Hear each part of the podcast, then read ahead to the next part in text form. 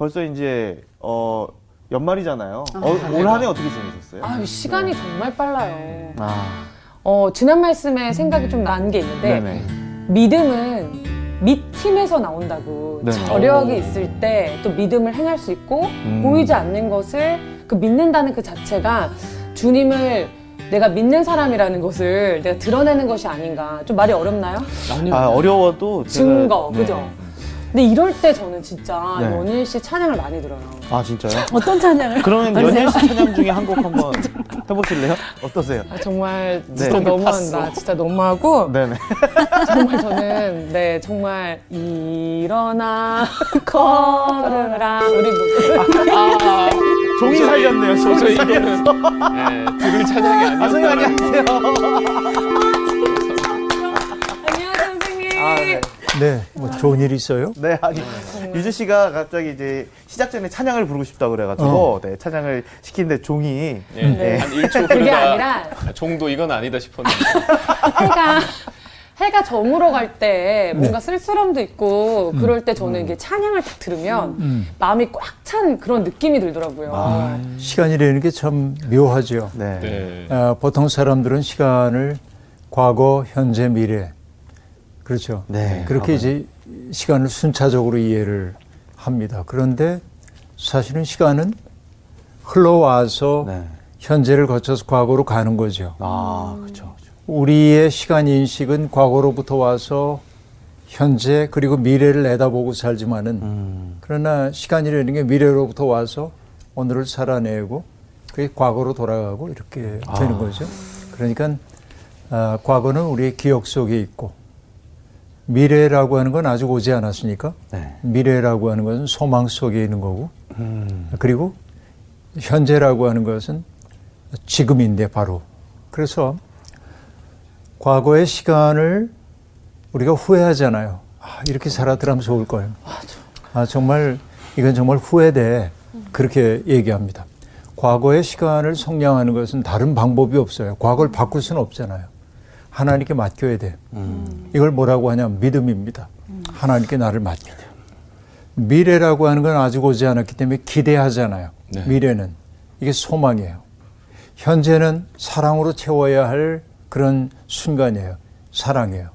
시간의 내용은 믿음, 사랑, 소망입니다. 아 맞아. 이게 시간이 그렇게 이제 채워져야 하는 거죠. 음, 파블로 네루다의 질문의 책이라고 하는 곳에 보면은 아, 그 시에 이런 구절이 시작되거든요. 나였던 그 아이는 어디에 있을까? 오. 아직도 내 속에 있을까? 아니면 사라졌을까? 이렇게 묻거든요. 여러분 속에도 나였던 아이가 있잖아요. 아 그렇죠. 어린 시절에. 그 아이가 내 속에 지금 있는지, 사라졌는지. 그래서 우리는 내가 어디에서부터 와서 어디로 가는지를 안다 하셨던 분을 안다는 게 참 행복이에요. 그분이 누구죠? 예수님. 예수님은 내가 어디에서 와서 어디로 가는지를 안다고 얘기하셨어요. 그걸 알기 때문에 우리가 예수님을 길이라고 고백해요. 길을 아시는 분이에요. 그분은 우리의 인생이 가야 할 길이 어딘지 보여주시는 분이죠. 이게 지난 시간에 우리의 고백이었습니다. 나는 길이요 진리요 생명이다라고 얘기를 했었죠. 복습해 봅시다. 길이라는 게 그냥 길인 게 아니라 어떤 길이라고 얘기했죠? 십자가 십자가의 길. 또 진리라고 하는 거는 성육신. 성육신의 진리. 그러니까 우리가 믿고 고백하는 바를 삶으로 번역하는 과정. 이게 진리라는 얘기죠. 생명이라는 거 어떤 생명이었죠? 부활의 부활의 생명. 생명. 그렇죠. 그러니까 우리는 죽어도 죽지 않는다. 아. 우리의 생명이 하나님께 속해 있기 때문에. 그러고 나면 우리의 삶에 힘이 있어지는 거죠. 그렇죠. 아, 바로 이게 이제 시간 얘기를 했기 때문에 아, 떠오르는 얘기 해보는 건데. 시작부터 빠져들어요.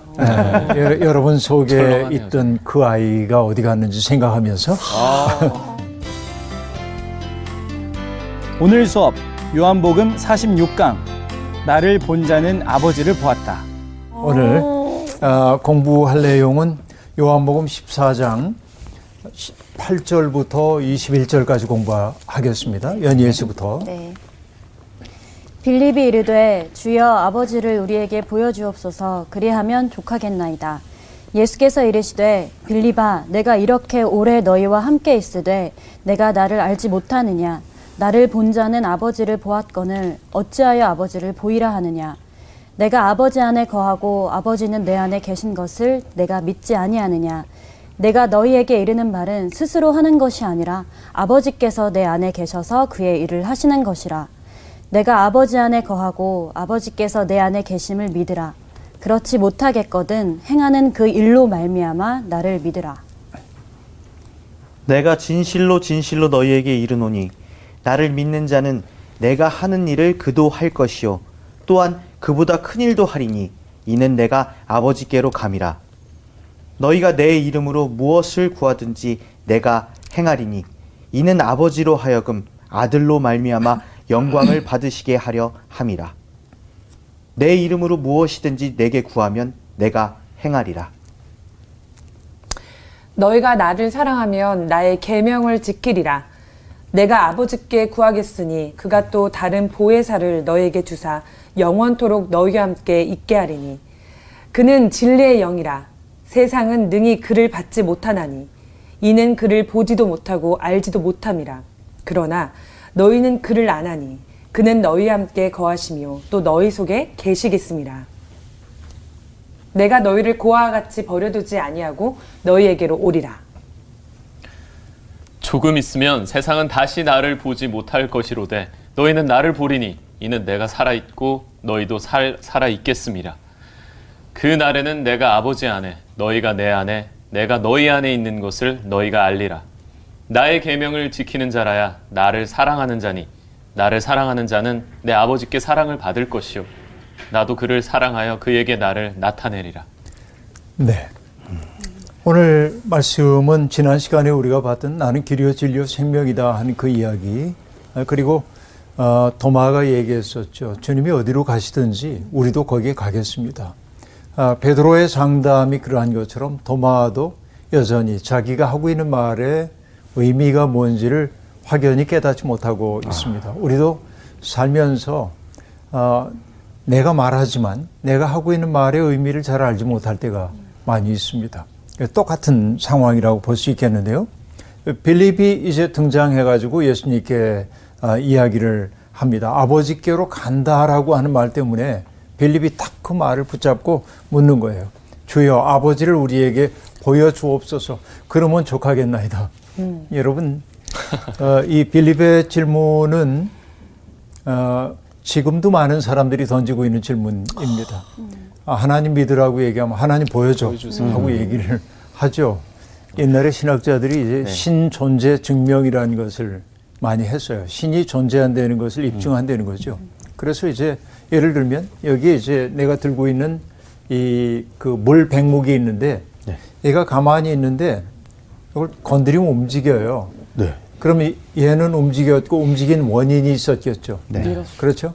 그러니까 원인이 있고 결과가 있는데 그 원인과 결과, 아, 이건 이제 굴렀던 결과예요.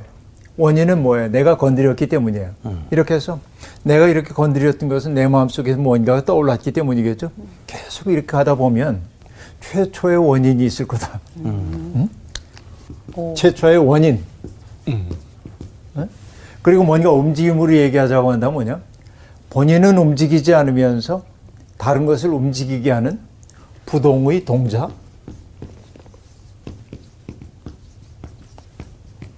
스스로 움직이지 않으면서 누구냐 움직이게 하는 이렇게 이제 하나님의 존재 증명을 하기 위해서 논리적으로 접근했던 적이 있습니다. 그럼 논리적으로 그럴싸하네. 근데 여러분 마음이 시원해져요. 하나님 정말 계시네 이 생각이 듭니까? 어려워요. 어려워 이건 참 어려운 얘기입니다. 아, 옛말에도 이런 말이 있는데요. 지중유산. 예, 다 읽을 수 있는 글자예요. 아, 다 읽네. 웬일이에요? 그게 뭐죠? 산이라는 게 예를 들어서 뭐 에베레스트 산이 8,000m가 넘는데 이렇게 올라가 있잖아요. 에베레스트 산이. 근데 이 산의 뿌리는 더 깊잖아요. 네. 지중유산이야. 땅 속에 있어. 산의 뿌리라는 건. 눈에 보이지 않지만 뿌리가 거기 있는 거죠. 나무도 똑같은 거죠. 보이지 않는 어떤 부분이 있다. 이렇게 이제 설명을 하고 싶어 해요. 사람들이. 근데 어, 그럴싸하네. 그런데 설득은 잘 안 돼요. 시원하진 않아요. 똑같은 거예요. 하나님을 어떻게 보여줄 수 있겠어요? 여러분 이런 얘기 있잖아요. 바다에 살고 있는 물고기가 어느 날 엄마한테 묻는 거예요. 엄마, 어른들이 바다 바다 하는데 나도 바다에 꼭 가보고 싶어요. 바다가 어디예요? 근데 엄마는 대답할 말이 없습니다. 왜? 이 물고기가 살고 있는 곳이 바다거든요. 그렇죠? 똑같아요. 우리도 하나님의 세계 속에 살고 있어요. 하나님의 품 안에서 살고 있어요. 그런데 몰라. 하나님이 계신 걸. 왜 그래요? 눈이 떠지지 않아서. 그런 거예요. 눈 떠지지 않은 사람은 하나님 볼 수 없죠. 눈이 떠진 사람은 하나님을 봐요. 정말로 눈으로 보인다고요? 그러면 여러분 병원 예약을 해야 돼요. 하나님은 그렇게 볼 수 있는 분이 아니잖아요. 그렇죠? 네. 자, 빌립이 어리석은 질문을 했어요. 아버지를 보여주세요. 그럼 우리가 족하겠습니다. 그러면 내가 이런 질문을 받는다고 한다면 책망할 것 같아요. 빌립아, 이 어리석은 녀석아. 눈에 보이지 않는 분을 어떻게 보이라고 하니? 그럴 것 같아요. 네. 근데 예수님이 따뜻한 책망을 해요. 이렇게 묻습니다. 빌리바, 내가 그렇게 오랫동안 너희와 함께 있었는데 아버지를 보여달라고 하냐? 자, 뜻밖의 얘기입니다. 내가 너희와 그렇게 오랫동안 함께 있었어. 여러분, 우리와 함께 계신 하나님이 어떤 분이죠? 임마누엘. 아, 그, 그렇잖아요. 임마누엘. 임마누엘. God with us잖아요. 네. God with us. 우리와 함께 계신 하나님이잖아요. 내가 너희와 그렇게 오랫동안 함께 있었는데 아, 아버지를 보여달라고 하느냐? 내가 나를 알지 못하느냐? 그리고 주님이 놀라운 말씀을 하십니다. 나를 본 자는 아버지를 보았건을 어찌하여 아버지를 보이라 하느냐라고 얘기를 하고 있습니다. 그렇죠. 이 말이 굉장히 중요한 말이에요. 자, 빌립은 지금 가시적인 증거를 보여달라고 얘기를 하고 있습니다. 많은 사람들이 하나님께 여쭙니다. 가시적 증거 보여주세요. 아, 내가 지금 경제적으로 어려운데 내 문제가 기적적으로 해결될 수 있도록 하나님 돌봐주세요. 그래야 당신 계심을 믿겠습니다. 내 질병이 치유되게 해주세요. 승진하게 해주세요. 입학할 수 있게 해주세요. 가시적인 증거 보여주세요. 자꾸 그럽니다. 여러분, 교회도 이런 유혹에서 자유롭지가 않습니다. 교회가 점점 커지면은 하나님이 역사하셨다고 얘기를 사람들이 합니다. 물론 하나님이 역사하셔서 교회가 성장하기도 합니다. 그러나 여러분, 교회가 성장하지 않고 늘 개척교회 어려운 교회는 하나님 역사 안 한다고요? 아니요. 아니요. 그 속에서도 하나님은 다른 방식으로 뜨겁게 역사하시잖아요. 그러니까 여러분, 커지는 것만이 하나님의 역사라고 공식화하면 안 돼요. 이거는 정말 중요한 일이라고 생각이 됩니다. 근데 예수님이 하신 이 말씀은 정말로 중요합니다. 내가 너희와 이렇게 오랫동안 함께 있었는데 나를 알지 못하느냐? 자, 여러분 복숭아가 하나 있어요, 여기에. 복숭아처럼 보이지는 않겠지만 네. 복숭아가 이렇게 있는데 여러분 복숭아 보면은 노란 빛도 나고 붉은 빛도 나고 그러잖아요. 네. 예쁘잖아요. 네. 그래요? 복숭아가 있어요. 그런데 어떤 분이 얘기해요. 요즘은 영양학적으로 따져서 껍질째 먹는 게 좋은지는 모르겠으나 보통은 이제 복숭아가 있으면 이 안에 뭐가 있어요? C. 딱딱한 씨가 들어있잖아요. 이걸 뭐라고 하냐면은 한의학이나 이런 데 도인, 복숭아 도자인데 도인 그래요. 씨. 여러분 복숭아 먹을 때 씨 먹어요? 안 먹어요? 안 안 먹- 먹어요. 안 먹죠. 이거는 버리잖아요. 네. 근데 복숭아가 사람들의 눈을 끄는 것은 되게 뭐냐면 와, 먹음직도 하고 보암직도 하잖아요. 껍질을 보면 노랗고 붉고. 근데 먹을 때는 어떻게 해요? 벗겨요. 껍질을. 그 보기 좋은 것들을 벗겨내고 뭘 먹냐면 속살. 과육을 먹잖아요. 속살. 그래서 어떤 분이 얘기를 합니다. 이게 우리가 사람을 바라볼 때 이 겉껍질은 요즘으로 얘기하면 스펙이에요. 그 사람이 어느 대학 출신이래. 그 사람이 뭐 어떻대. 그 사람이 키가 얼마야. 이게 보여져요. 겉모습. 근사하잖아요. 이게 보잘 것 없어 보이는 사람도 있고. 근데 사실은 더 깊은 관계 속에 들어가면 이건 벗겨져. 함께 지내다 보면 중요한 건 뭐야? 이 속에 있는 과육인데 이게 뭐야? 그 사람의 인격성, 성품. 그렇죠? 여러분 결혼하는 사람들이 이걸 보고 많이 하거든요. 맞아. 근데 이거 벗겨놓고 함께 살다 보면 중요한 게 뭐예요? 이거보다는 인격성, 성품 이런 게 훨씬 더 중요해요. 맞아. 그렇죠? 네. 그런데 이 복숭아는 개체 하나로 있지만은 그냥 먹어버린 그만인데 복숭아의 생명은 어디에 있냐면 여기 있잖아요. 이게 핵심 아니에요, 핵심. 이게 뭐냐? 우리 영혼이야. 우리 영혼이 어디를 지향하고 있냐예요. 이게. 안 보여요, 이거는. 그러니까 지금 제자들은 예수님에게서 뭘 봤냐면은 기적도 봤어요. 그리고 예수 그리스도의 가르침도 알았어요. 근데 아직도 예수 그리스도께서 부활의 생명이라고 하는 거.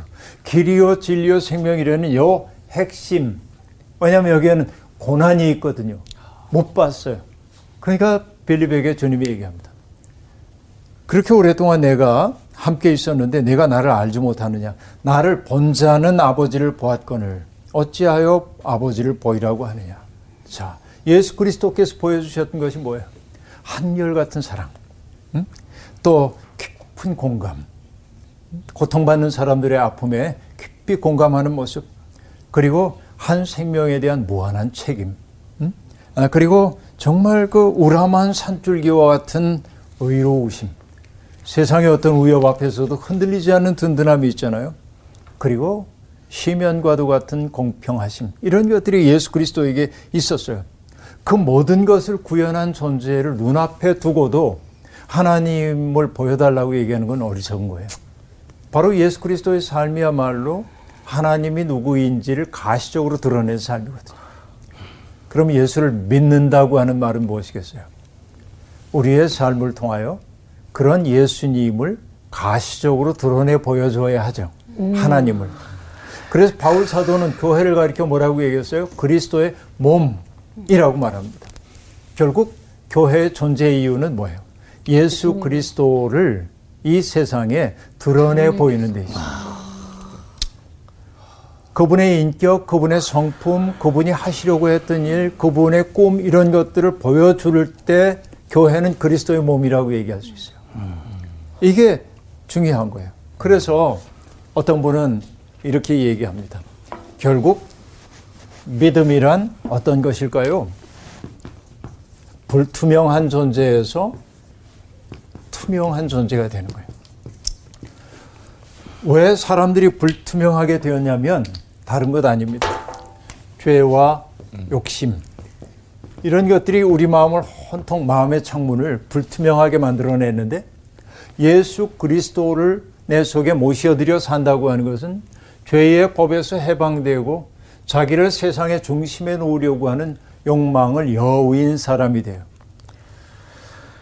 바로 그렇게 될 때 타자를 위한 여백이 내 속에 생겨나기 시작하고 투명한 존재가 되어서 그런 사람을 통하여 사람들은 아 정령 하나님이 살아계시구나 이런 걸 느껴요.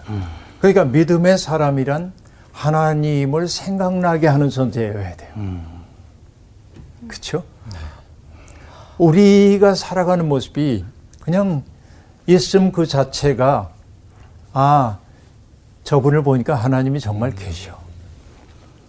응? 이게 우리 목표여야 해요. 주님이 또 말씀하십니다. 내가 아버지 안에 거하고 아버지는 내 안에 계신 것을 내가 믿지 아니하느냐? 내가 너희에게 이르는 말은 스스로 하는 것이 아니라 아버지께서 내 안에 계셔서 그의 일을 하시는 것이라. 내가 아버지 안에 거하고 아버지께서 내 안에 계심을 믿으라. 그렇지 못하겠거든 행하는 그 일로 말미암아 나를 믿으라라고 말합니다. 자, 아버지가 내 안에 있고 내가 아버지 안에 있다는 건 내가 지금 믿을 수가 없단 말이지. 그러나 안타까워요. 예수님은 제자들의 입장으로 보자고 한다면 그들의 마음속에 있는 생각은 뭐예요? 하나님은 전능하신 분.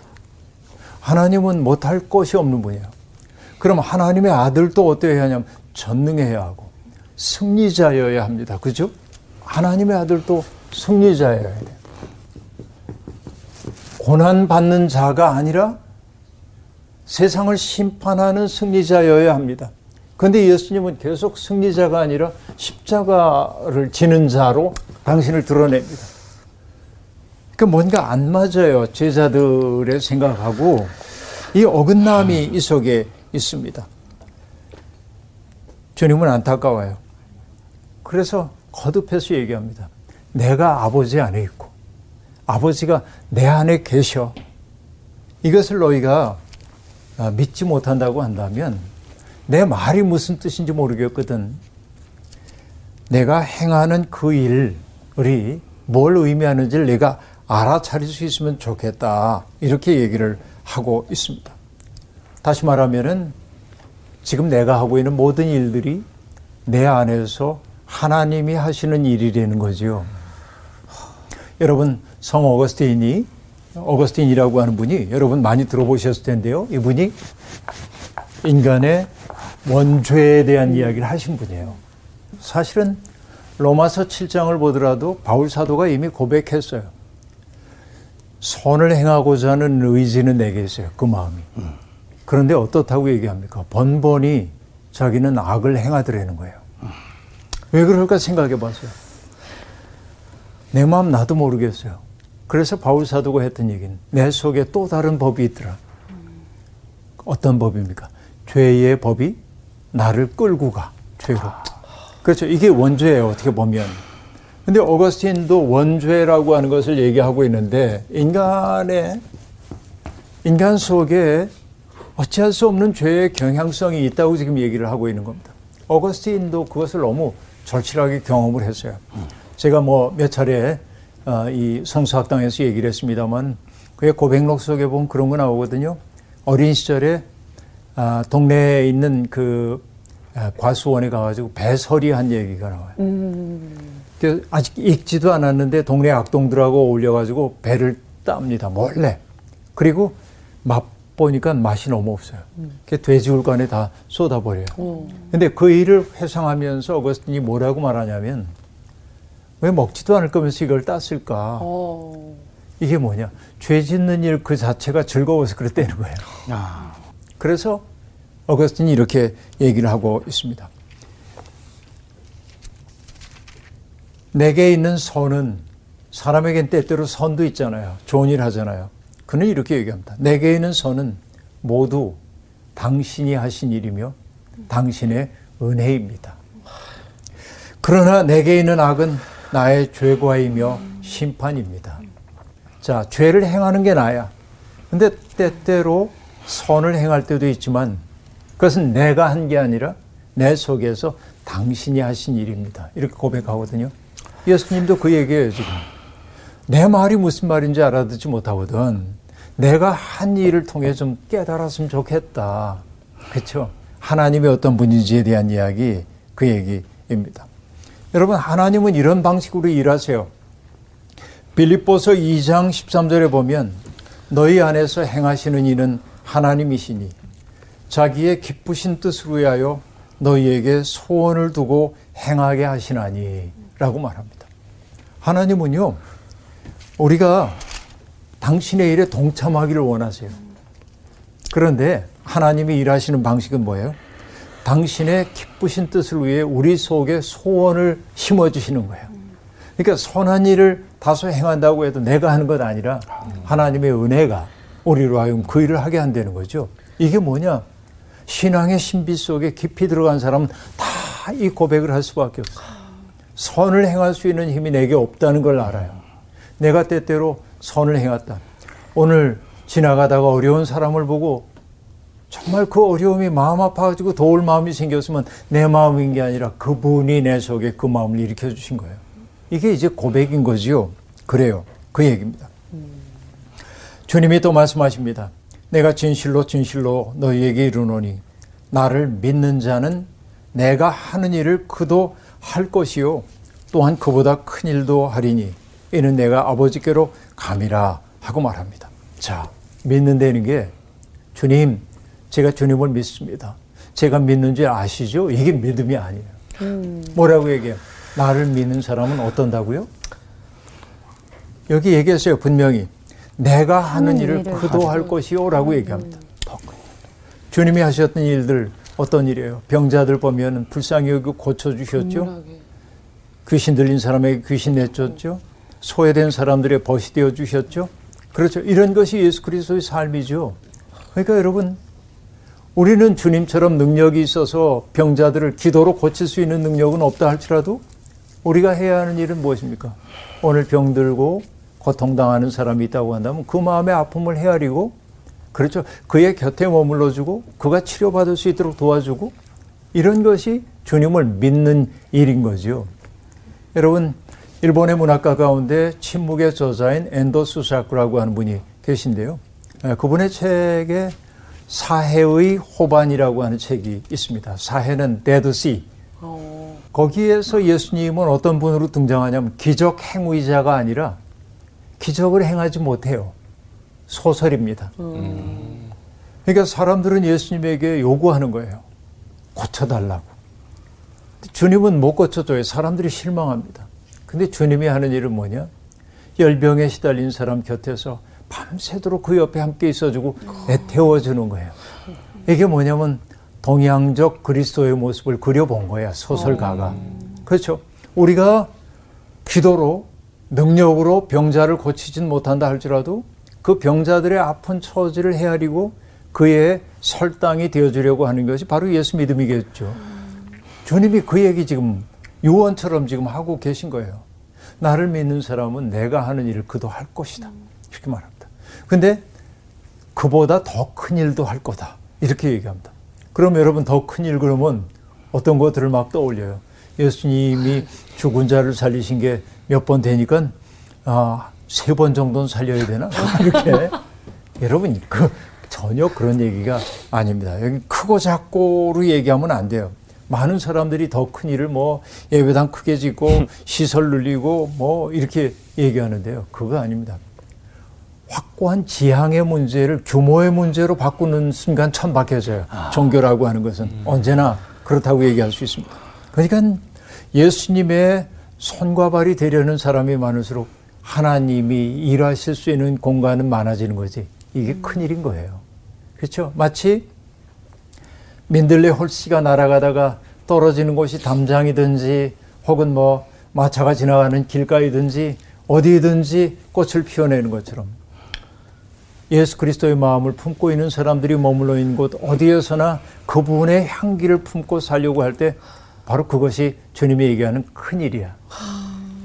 큰 규모의 일, 엄청난 일이 아니라 세상 도처에서 벌어지고 있는 예수 사건. 그렇죠? 예수 그리스도가 인카네이트 되는 성육되는 그 사건이야말로 바로 성경이 얘기하고 있는 큰 일이란 말이죠. 주님은 그 꿈을 지금 꾸고 있어요. 나로부터 시작됐던 그 꿈이 연예엘에게 원구 씨에게 유주 씨에게 동준 씨에게로 그 꿈이 번져나가고 그, 그 삶을 살자 연예를 통해서 또 다른 사람들 속에 이 아름다운 삶이 점점 물결처럼 번져나가게 될 때 이게 큰일이 아니고 뭐겠어요. 그리스도는 바로 그 삶을 지금 내다보고 있는 것이죠. 바로 이게 신앙생활이라고 얘기하고 있어요. 너희가 내 이름으로 무엇을 구하든지 내가 행하리니 이는 아버지로 하여금 아들로 말미암아 영광을 받으시게 하려 함이라. 내 이름으로 무엇이든지 내게 구하면 내가 행하리라. 여러분 얼마나 좋아요. 주님의 이름으로 구하기만 하면 다, 다 이루어 주신다고 얘기를 한다는 겁니다. 근데 여러분 주님의 이름으로 어떤 일을 행한다고 하는 게 그냥 그 이름만 갖다 쓰면 안 돼요. 그 이름을 도용하면 안 됩니다.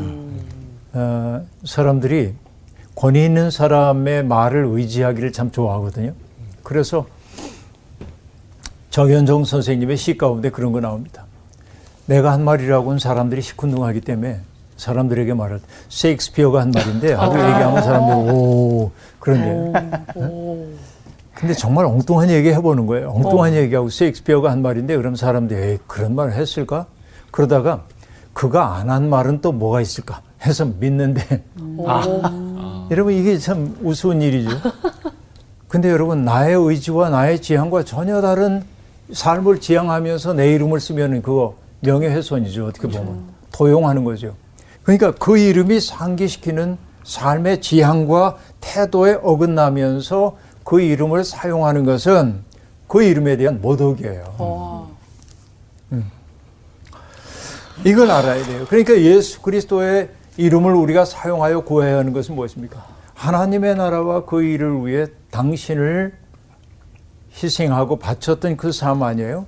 그 삶의 지향이 내게 있을 때 하나님의 뜻에 대한 아멘이 되기 위해 자기를 내려놓는 삶을 우리가 선택하게 될 때 우리가 구하는 것이 결국은 하나님의 영광이 될 때 우린 비로소 뭐예요?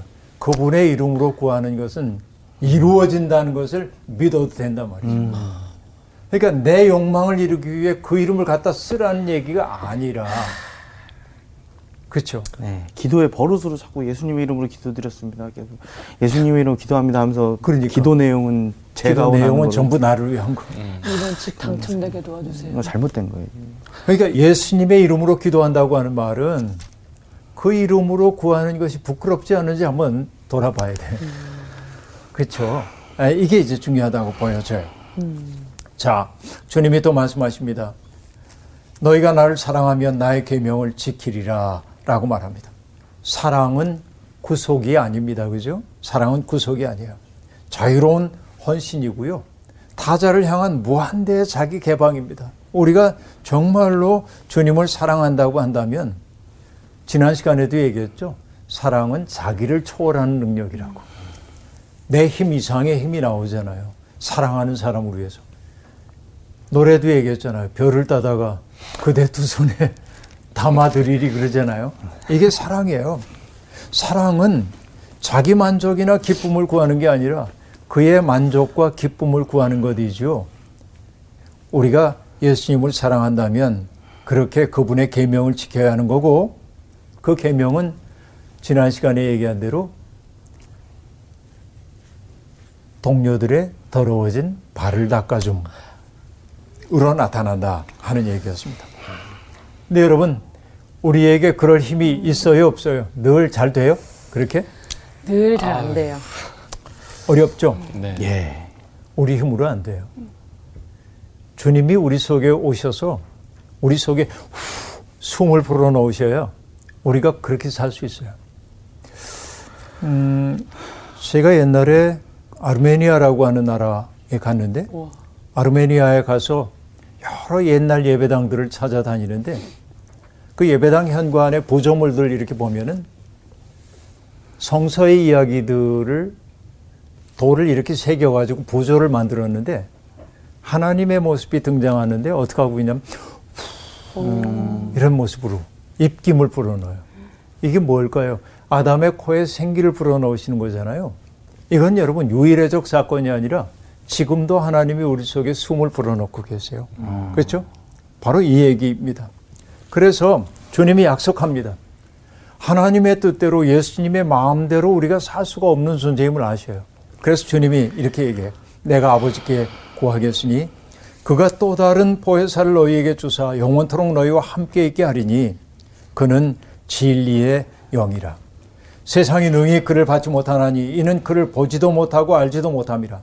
그러나 너희는 그를 아나니 그는 너희와 함께 거하시며 너희 속에 계시겠음이라 라고 얘기합니다.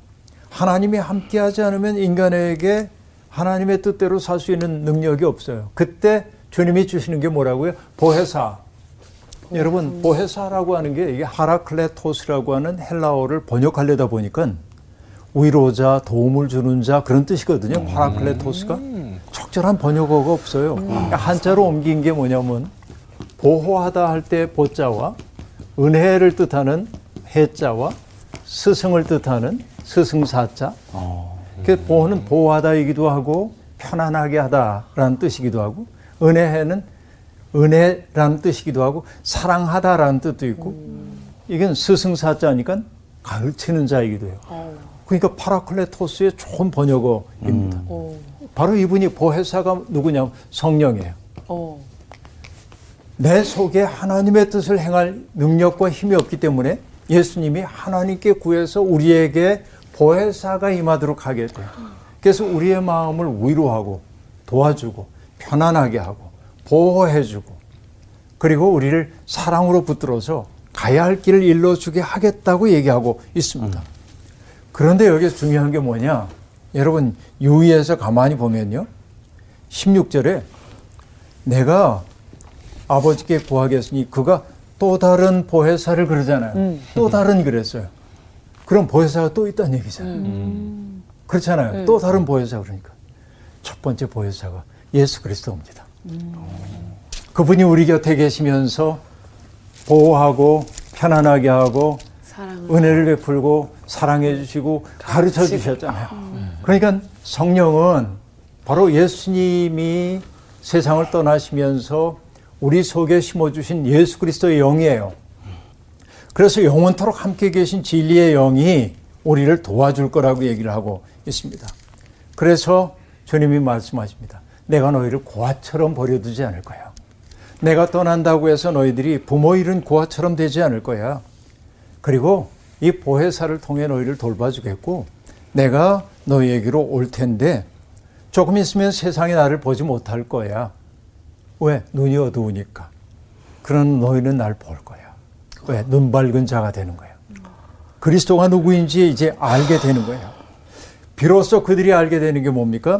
내가 아버지 안에, 너희가 내 안에, 내가 너희 안에 있는 것을 너희가 알리라. 그렇죠?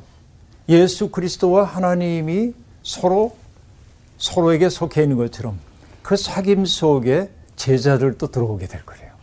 이것처럼 큰 영광이 어디 있어요? 그렇죠? 성령을 통해서 하나님과 예수 그리스도의 사귐 속에 우리도 들어가는 거예요. 이게 가장 큰 영광이라고 얘기할 수 있습니다. 그죠? 마침내 눈을 뜨면은 문지방을 넘게 되는 거예요. 그리고 주님은 못을 박듯 얘기합니다. 나의 계명을 지키는 자라야 나를 사랑하는 자니 나를 사랑하는 자는 내 아버지께 사랑을 받을 것이요 나도 그를 사랑하여 그에게 나를 나타내리라. 계명을 지키는 자 새 계명이죠. 사랑하라는 계명. 그만이 예수를 사랑하는 자이고 하나님께 사랑받을 것이라고 말하고 있습니다. 우리가 사랑을 선택하게 될 때 끝없이 주님이 당신의 모습을 우리에게 보여주셔서 우리가 눈 밝은 사람이 되게 될 거라고 얘기합니다. 무신론적 세계, 어둠이 지극한 세계에서 눈 밝은 자가 되어 사는 것은 어떨 때냐면 우리가 사랑을 선택할 때 우리의 눈이 밝아져 빛을 보게 될 거다라는 말씀이죠. 희망이 있잖아요. 네. 네. 보혜사께서 우리와 함께 하십니다. 오늘 수업 여기서 마칠게요. 고맙습니다. 감사합니다. 감사합니다.